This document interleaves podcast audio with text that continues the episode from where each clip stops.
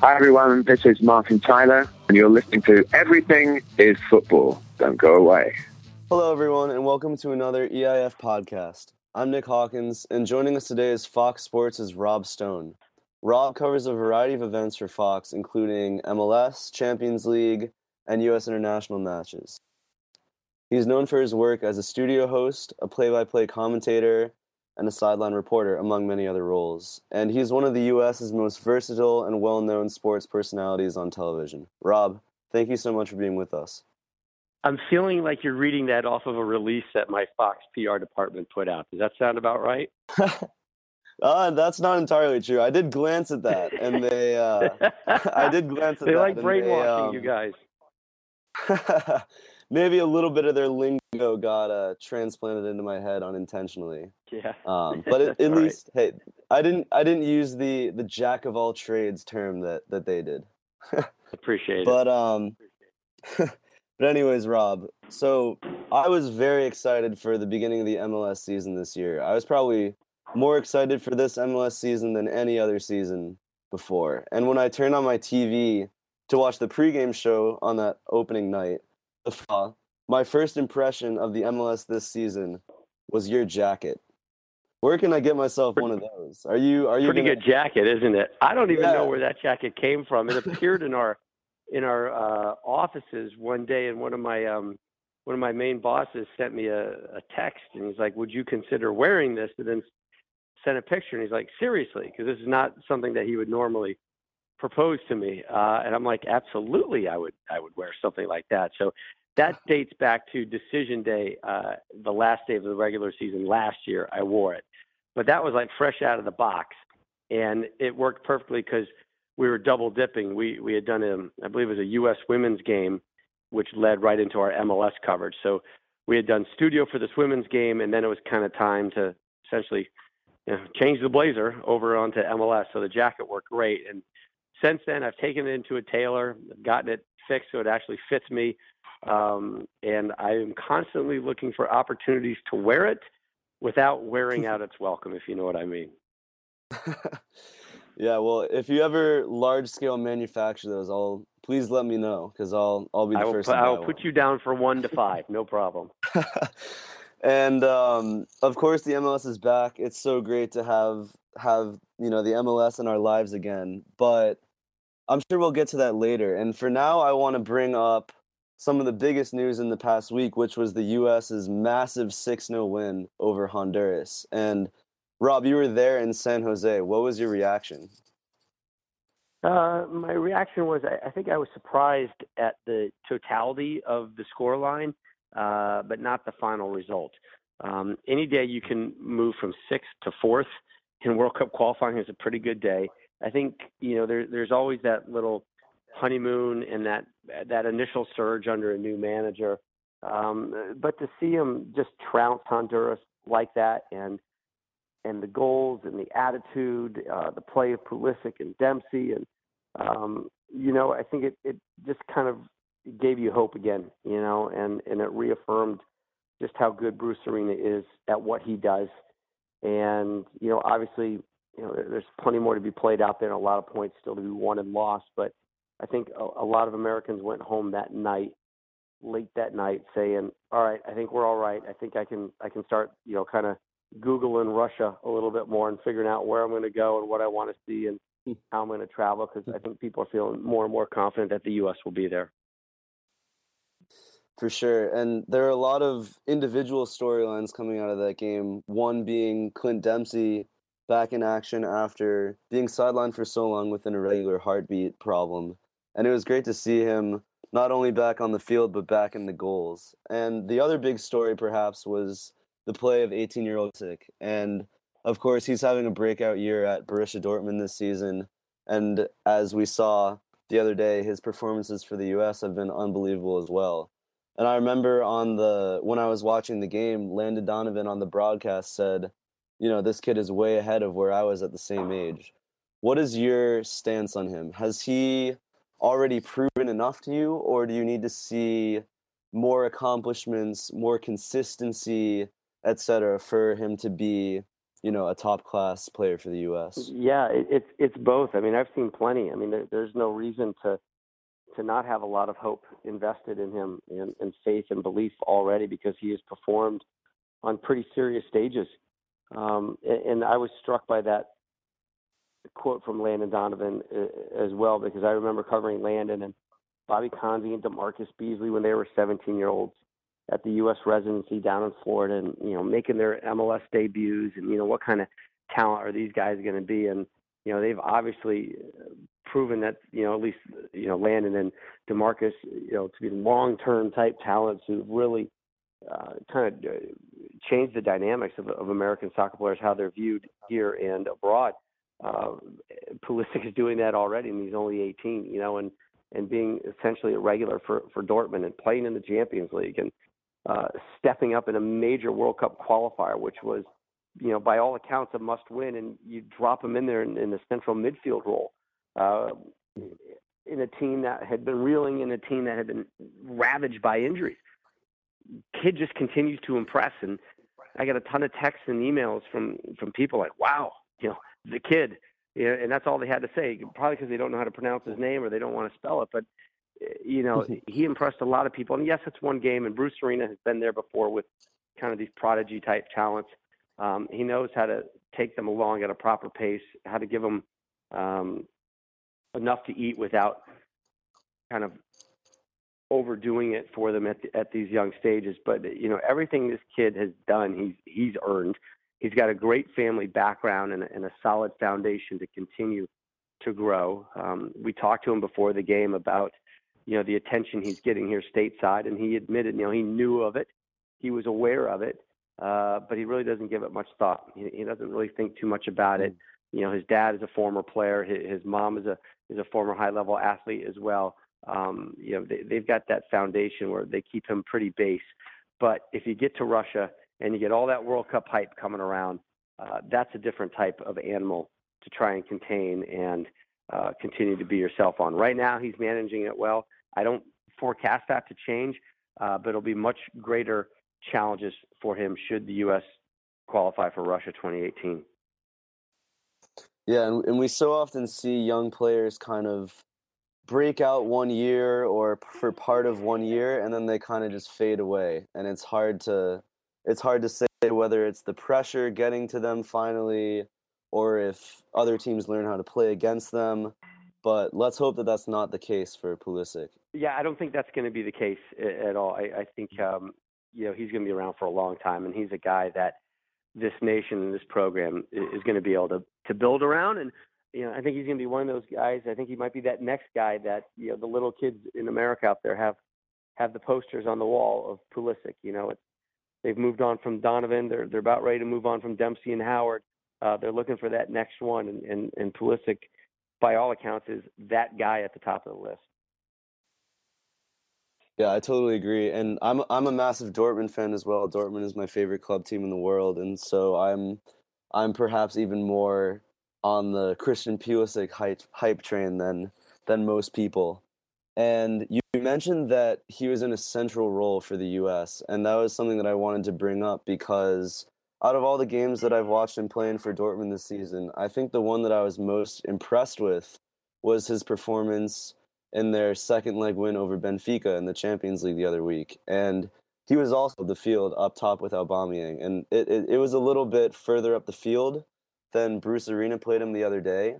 But I was extremely impressed with the impact that he was able to have on the game from the center of the field. So going forward, do you see him continuing in this central role, or do you still think of him more as a winger? Uh, well, the beauty is, I think he and we and the staff are comfortable with him anywhere on the field. Um, mm-hmm. But it's so difficult to find that number 10. So such a challenge on, on, for club and country. And when you have one, you just hand it over to him, you know, and, and I think that's where you're going to be seeing him um, for the really the majority of his international career. I, I think the center of the midfield is his is his calling here with the U.S. national team. Uh, but should something else come up, or should his services be felt that they're you know more useful to the team out wide, I, I think that's fine. But you know, he told us, you know, I'm fine playing in the middle. That's the position I've played my whole life. You know, that was my club position and everything he did as a kid. So he's prepared uh, for that position and he's prepared to hold on to it and not move from it. Absolutely. And so I know that in almost any US fans ideal lineup, he would be there. But there have been some questions recently and I think the the result against Honduras, all the players performed extremely extremely well. But there were some notable names missing such as Fabian Johnson, Bobby Wood, who's having a great season in the Bundesliga and is also proving that he can produce for the US as well. So, in addition to Pulisic, going forward, who are the key figures in an ideal in your ideal lineup for the U.S. men's national team, assuming that yeah, well, you know everyone's healthy, everyone's there. Yeah, and it, I guess it depends how what you mean by how far going ahead. You know, because this Bruce Arena project is really to get us to and through Russia, and then U.S. Soccer reevaluates everything, everything. You know, from managers to player systems to uh, playing styles to, to how they're going to go forward for, for that next World Cup cycle. Um, but going forward, I mean, I think you hit two of the big guys. Um, I've always felt like you know you need to be strong in the middle. So, you know, Tim Howard is not going to be there forever, people.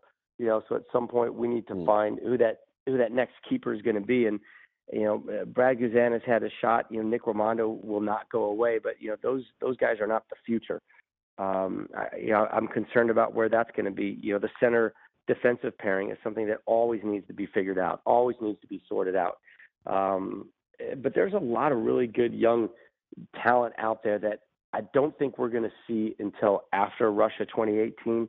Um, you know, you're going to see a lot more of, of the Hyndmans of the world um, and, and guys that whoever's in charge of the team is going to be afforded the luxury to to roll them out for a game and see how they play and bring them in for a camp when it's not this absolute, essentially must-win type scenario. I mean, Bruce Arena is bringing in every camp from here till when he's done is bringing in a camp to win a game. Uh, and I know that sounds silly because why else are you going to be playing this game to win it, right? But there's a lot of times where there's experimental windows and and things you can do. But here, with what has been handed to him, he, he has to get these results. So you know, there is concern that it's going to be, um, you know, a bit of a detriment to the program going forward. Yet he hands over the number 10 role to an 18 year old, and you're saying, all right, well, maybe things are pretty good. And he clearly has a lot of faith in, in Bobby Wood, as do we in Johnson and company. Um, I think the Dallas uh, club has got a couple really good products. Uh, Zimmerman, Acosta, that are going to be seeing a lot of playing time in the future as well. I'd, I'd, I'd buy stock in those guys right now. Um, I think Bruce would feel comfortable putting them in if he had to. Um, these guys have really continued to impress Villafaña as well, who got the start um, at left back uh, versus Honduras is another guy that Bruce has, has enjoyed. But you know, this this little year and change stretch is going to be, I, I feel, pretty veteran heavy, um, with a sprinkle in of a couple different guys here and there. And then once Russia's done, it's going to be really interesting to see the direction that U.S. soccer chooses to go with. Yeah, I think there's definitely something to be said for having continuity leading up to a World Cup and having the team feel comfortable playing with each other going into that tournament, especially with you know how disjointed international football can inherently be with it being constantly broken up by the club season you know not that not that much time together in the camp with the coach and the other players so I think that's definitely a, a, a, good mindset to have going into Russia 2018. You, you have to have it. You know, just uh, all you need to do is go back to France '98 and all the late changes that were made by Steve Sampson and, and changing personnel and personalities and how disruptive that was uh, for that campaign. So yeah, I think Bruce has been forced to to play this hand, uh, and I think it's the hand that's going to help us in the long run the best. Absolutely. And I want to switch gears a little bit, and this kind of a a personal question for you. We we see incredible passion from U.S. fans for international matches. You know, the MLS fan base has grown so much over the past couple years. You know, adding new expansion teams, etc. And I think over the past decade, there is a lot to be said for the growth of soccer in the U.S. But it still can't really compare with you know the NFL, the MLB in terms of domestic popularity. And I was wondering if you and the rest of the team at Fox Sports feel some sense of responsibility to the sport of soccer become more popular in the U.S. through your your broadcasting, your promotion, etc.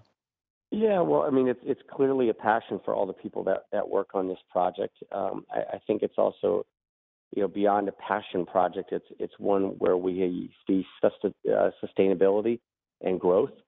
Um, mm-hmm. You know, you don't have to go back very far to see how low soccer was on the priority list for viewership, for television executives, for newspaper editors, um, and now it's like that one sport that has probably the biggest growth curve associated with it. You know, I think a lot of these other sports are getting somewhat stagnant. Whether they're stagnant at a high, medium, or, or low level is another conversation. But if you're looking for a growth industry, I think you're looking at soccer. Um, you know, will it ever eclipse NFL, college football, NBA? I don't know, but I think it gains ground every year. I mean, every year, not just like every decade, but every year. Um, I think it takes another uh, another share away from from hockey or from baseball or something like that. Um, you know, I, I don't know where it's going to be in 20 years, but I, I do know that it is much more prevalent in our society, in our water cooler conversations, um, in every type of aspect that we deal with in life. Soccer is there much more now than it ever has been, and it's not there because it's a punchline.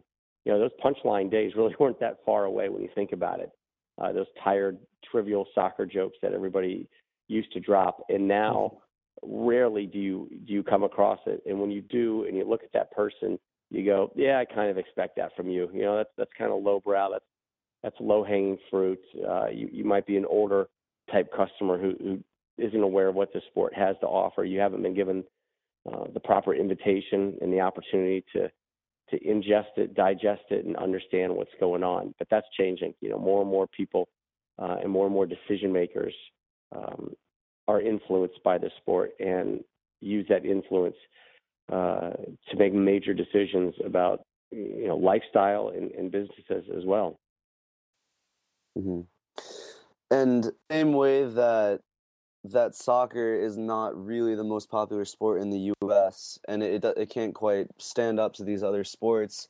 I think that the global perspective of the MLS is is also still that it's an inferior league compared to those in Europe. Although, like you said, it is growing very quickly, growing in popularity, growing in quality all the time.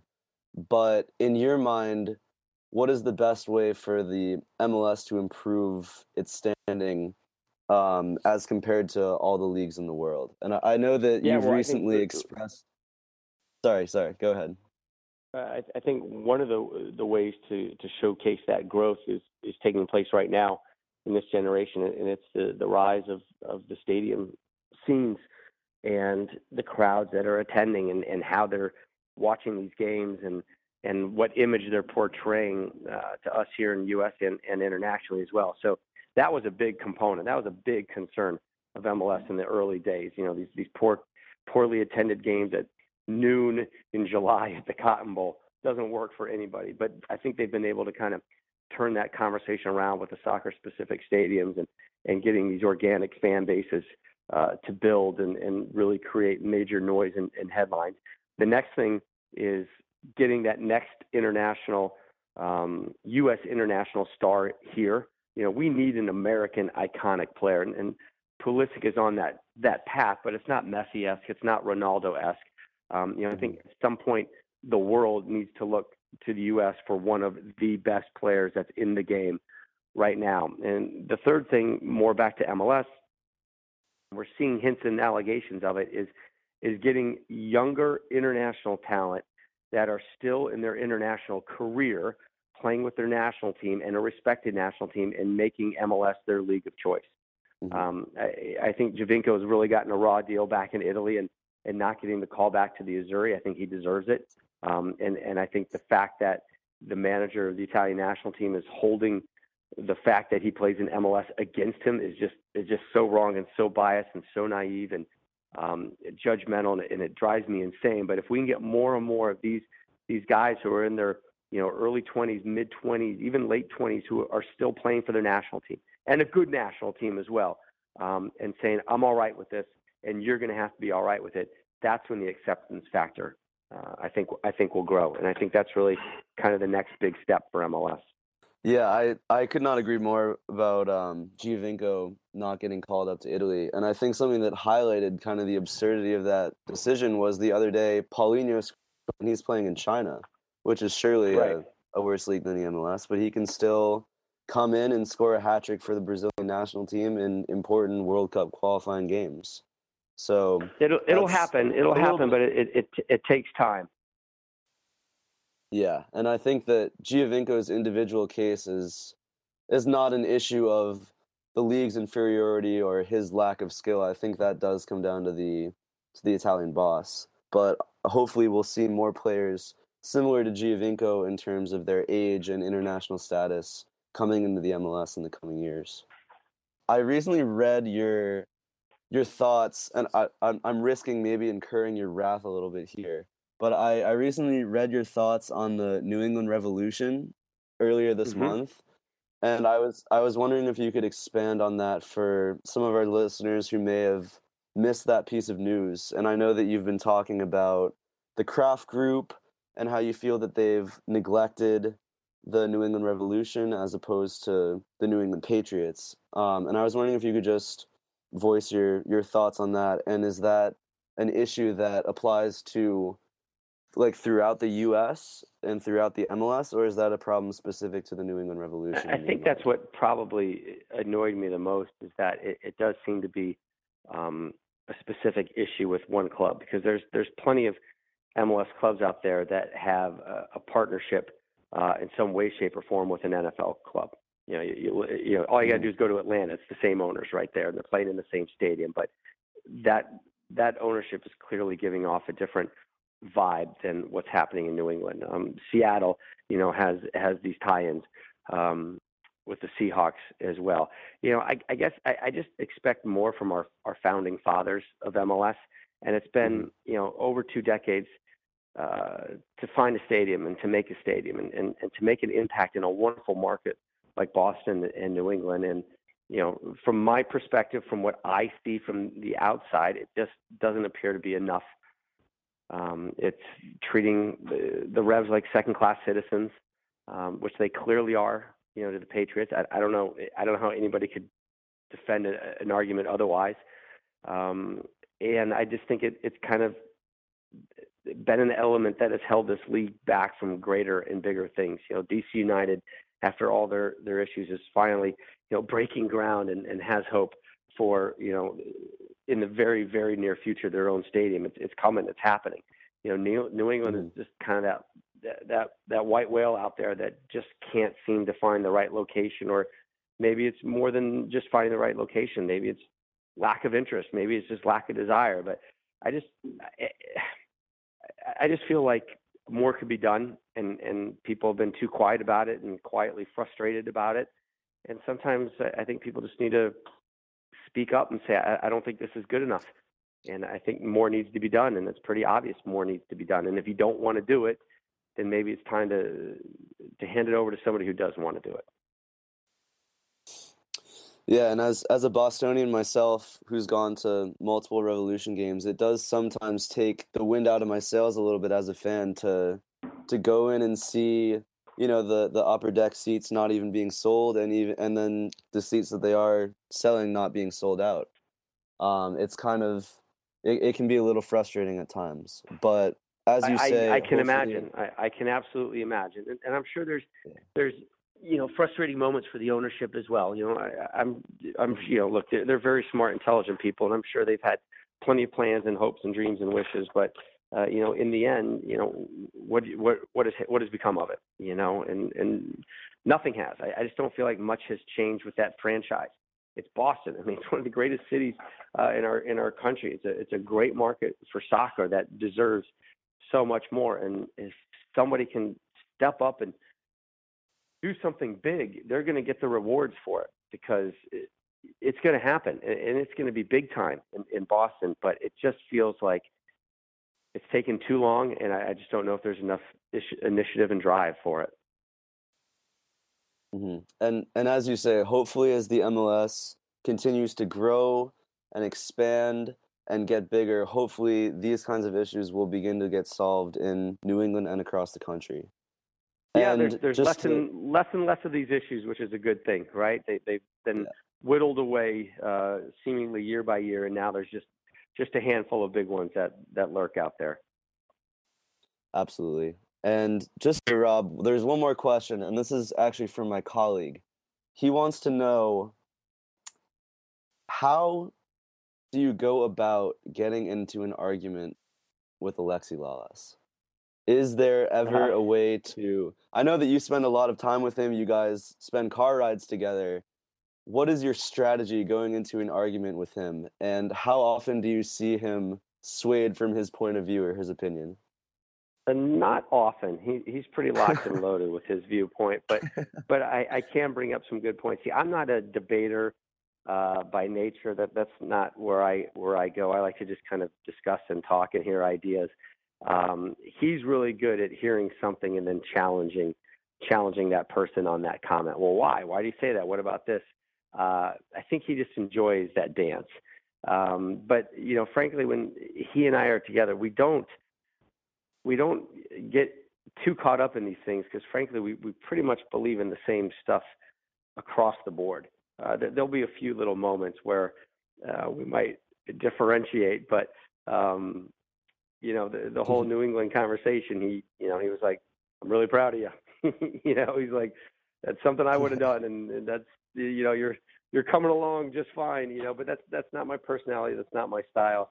Uh, i do like listening to him stir the pot but uh, when he and I are together, more times than not, we're just trying to find solutions and, and talking points and subjects that that matter, and, and kind of figuring out what the audience wants to talk about. You know, what what's the hot button? You know, we we might think, you know, topic A um, is of value, but when we start debating and, and opening it up to other people, we hear, wow, they really want to talk about, you know, this dynamic with U.S. soccer, and they really want to talk about Pulisic more than they want to talk about Dempsey's hat trick, you know, things like that that we kind of learn from from our our, our listeners, our viewers out there uh, when we kind of open ourselves up to them.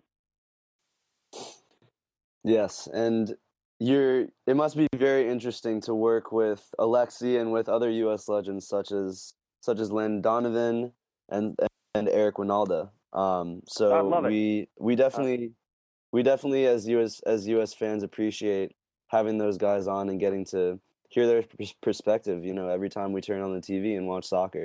Your input from you yeah, it's, it's really cool because you know those guys really didn't get to experience everything that's going on right now. I mean, Landon certainly has gotten a good taste, but you know, for Alexi, you know, where the U.S. Mm-hmm. national team was and where MLS was when when he was playing, you know, it's it's such a different world. It's almost like a culture shock. So, you know, when he and I are doing a game in Portland or Seattle or wherever, and it's, it's a sellout and the place is thumping and tifos are coming up all over here and the national anthem is being sung by the audience and all these things are going you know we get a little a little emotional you know we get a little um goosebumpy and sniffly and kind of elbow each other and you know i think more for him than me uh it's just awesome to see this growth you know and to have been a part of it you know to to be a witness to what is happening to soccer in the states right now is a really fortunate position that I've been blessed with.